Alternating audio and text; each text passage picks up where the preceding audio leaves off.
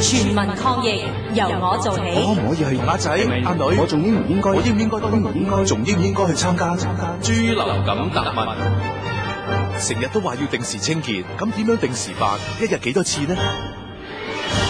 衛生署余潔貞醫生，屋企，尤其係經常接觸到嘅地方，家私、玩具、用具、廁所、浴室同埋地板，必須每日最少用一比九十九稀釋家用漂白水清潔消毒。